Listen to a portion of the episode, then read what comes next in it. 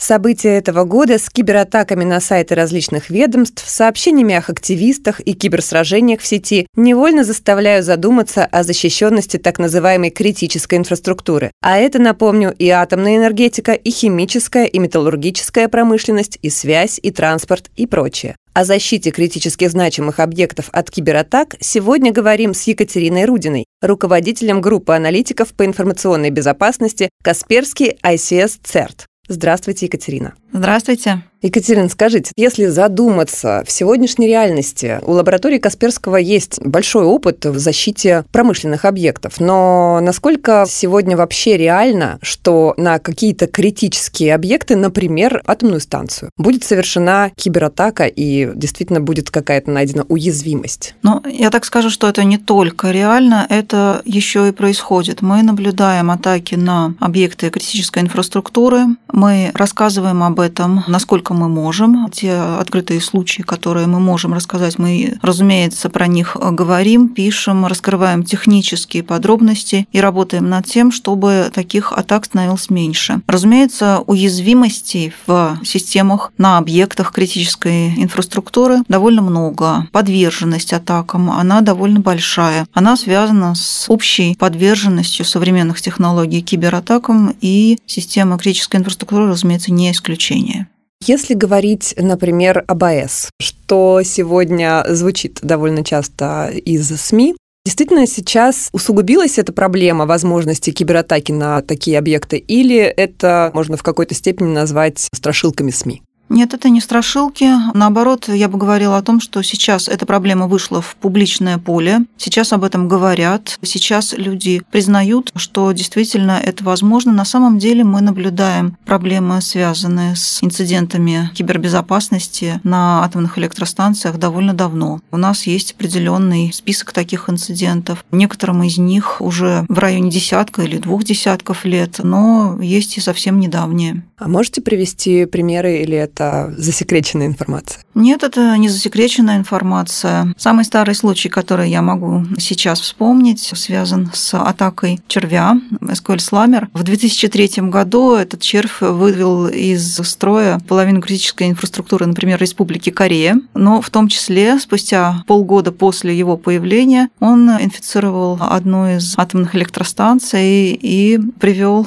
скажем так, к некоторым проблемам в промышленном сегменте этой станции. Другой пример – это отказ второго реактора АЭС «Хач» в 2008 году, который случился из-за некорректного обновления. То есть обновление сервера технологического мониторинга в промышленном сегменте привело по такому принципу домино к ряду отказов, которые в конце концов привели к останову реактора. И несмотря на то, что ядерная радиационная безопасность не были на тот момент под угрозой, это привело к отказу доступности, готовности станции и простой простой двое или более суток обходился оператору АЭС в сумму более миллиона долларов в сутки потому что электроэнергию приходилось покупать у других поставщиков, и, естественно, это был существенный ущерб.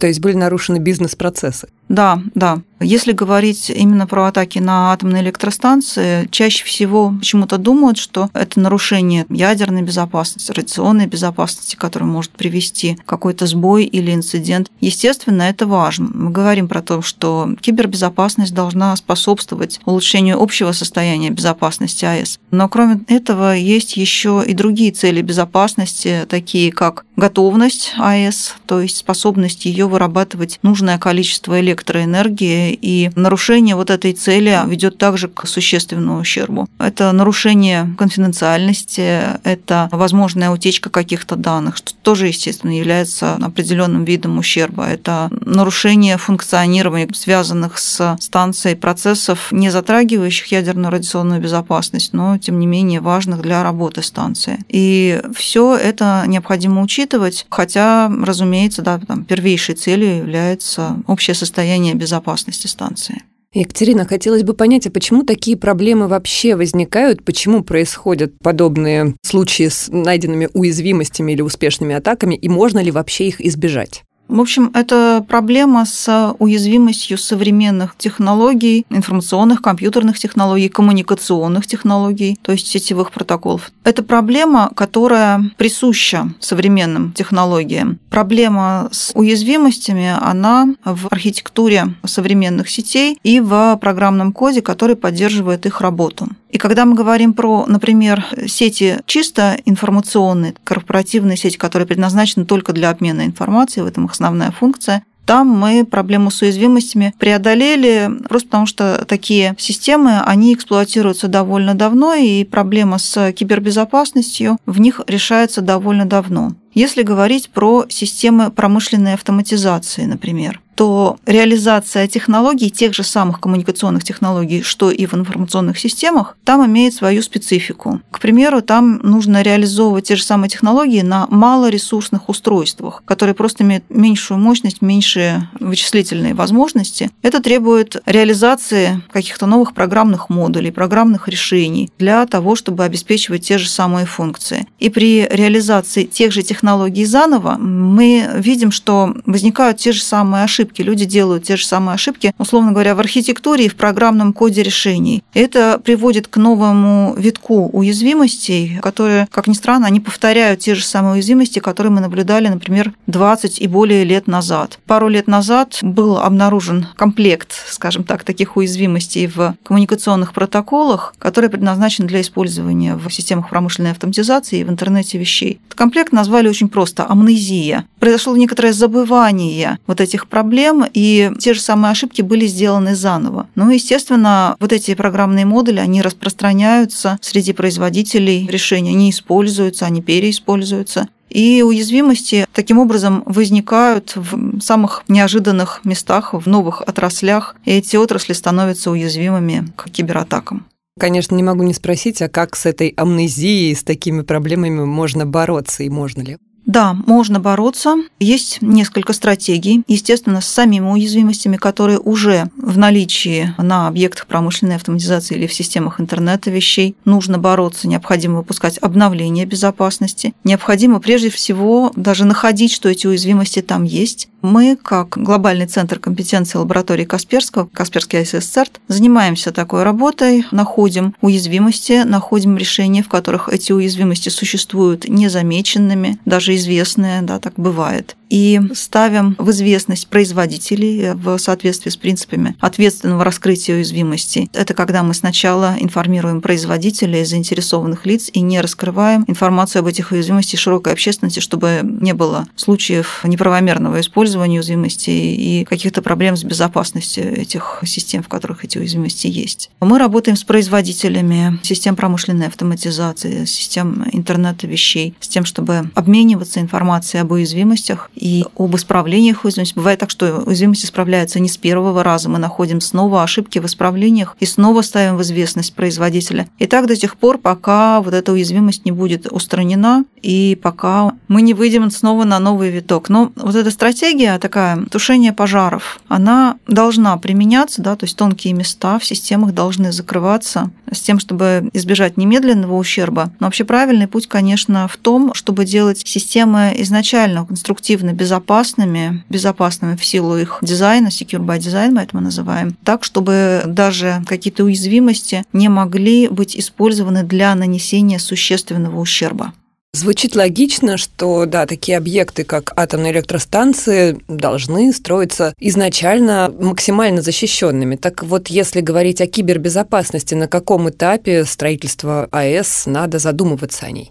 На этапе замысла. То есть, когда только мы подумали о том, что это должна быть атомная электростанция, сразу необходимо продумывать требования безопасности. Речь идет не только о ядерной или радиационной безопасности, а обо всех аспектах безопасности, в том числе о кибербезопасности. Почему я делаю акцент на том, что тут есть какая-то разница? Дело в том, что безопасность, которую мы называем safety, функциональная или промышленная безопасность, которая связана с отсутствием ущерба жизни и здоровью людей, которая связана с отсутствием экологического ущерба, обеспечивается довольно давно на каждом промышленном предприятии, тем более уж на предприятии критической инфраструктуры, инфраструктуры. Реализуется целый комплекс мер и средств технической защиты, обеспечения безопасности, промышленной безопасности вот таких объектов. Но эти меры и средства, как правило, рассчитаны на случайные сбои, на какие-то природные явления, на возможность противостоять какому-то несчастливому совпадению, общему отказу. Но такие системы, как правило, не рассчитаны на то, что это будет намеренное нарушение, что кто-то нарочно захочет вызвать какими-то средствами аварию. Когда мы говорим про кибербезопасность, когда мы говорим про кибератаки, вот та тема, которая нас волнует сейчас очень сильно, мы говорим про то, что это мотивированный нарушитель, который будет искать пути выполнения этой атаки и искать пути причинения максимального ущерба. И вот это направленное нарушение должно предотвращаться методами, которые учитывают и мотивацию, и технические способы реализации вот этой направленной атаки. Это именно область кибербезопасности. Как предотвратить при помощи правильной архитектуры, в первую очередь, и опять-таки в первую очередь при помощи правильного применения средств защиты в этой архитектуре, вот это направленное нарушение и минимизировать ущерб от возможных атак. Но разве возможно предусмотреть все возможности атак и все пути, которыми пойдут вот эти самые злоумышленники на этапе самого начального проектирования? Да, мы должны рассматривать на этапе проектирования возможные цели нарушителей и описывать необходимые нам цели безопасности. Тогда при проектировании некоторого предприятия критической инфраструктуры, ну пускай да, пускай это будет атомная электростанция, мы можем обеспечить такую многоуровневую, говорят, глубоко эшелонированную защиту. Вот это понятие, оно, кстати говоря, есть в ядерной безопасности, глубоко эшелонированная защита, и оно же есть в кибербезопасности когда мы выстраиваем систему защиты при помощи множества средств, так что если одно из этих средств будет преодолено нарушителем, то другое станет для него каким-то барьером. Да? Знаете, как средневековые замки выстраивали, там было множество маленьких комнат, там была толстая наружная стена, там был ров вокруг замка за пределами этой наружной стены, там был какой-то забор и охрана на дальних подступах, на дальних рубежах. Вот по такому принципу должна строиться система защиты. Мы разделяем вот всю структуру критического объекта на набор зон безопасности, доменов безопасности, так, чтобы нарушитель оставался внутри одной зоны и не имел возможность скомпрометировать другие системы и дойти путем такого продвижения до конечной системы. В этом нам помогают в том числе и правильная архитектура, и средства защиты, которые обеспечивают взаимодействие, безопасное взаимодействие между доменами или зонами безопасности. То есть тут действует, в общем, такой комплексный подход. Но вы говорите о подходе, исходя из сегодняшних представлений о построении безопасной инфраструктуры. А если говорить о предприятиях, которые существуют уже годы, десятки лет, Правильно ли я понимаю, что такой подход там уже не применим, и как-то вот быстро заменить все инфраструктурные решения там уже нельзя, и действительно надо придумывать что-то другое? Мы действительно не сможем заменить полностью инфраструктуру имеющихся предприятий, которая выстраивалась годами. Она и уязвима, потому что, собственно, технологии, которые там применяются, имеют множество уязвимостей, которые накапливались там годами. Но мы можем применить комплексную стратегию. Стратегия тушения пожаров, устранение уязвимостей, устранение тонких мест. То, что должно быть сделано в первую очередь. Затем необходимо применять защитные решения. Сейчас и лаборатория Касперского, другие компании выпускают защитные защитные решения для промышленных инфраструктур. И тут тоже важен комплексный подход. После того, как мы исследовали уязвимости в инфраструктуре и избавились от них, по крайней мере, на текущий момент, мы используем защитные решения, которые встраиваются в инфраструктуру и обеспечивают комплексный мониторинг этой инфраструктуры для обнаружения каких-то индикаторов атак, индикаторов компрометации, аккумулируют вот эти сведения, и которые, это немаловажно, имеют экспертную поддержку со стороны производителя решения, потому что угроза угрозы в промышленных инфраструктурах часто довольно специфичны. И даже выявленная кибератака может иметь такие особенности, которые отличают ее от всех других атак такого же рода, обнаруженных на других объектах или в других сетях.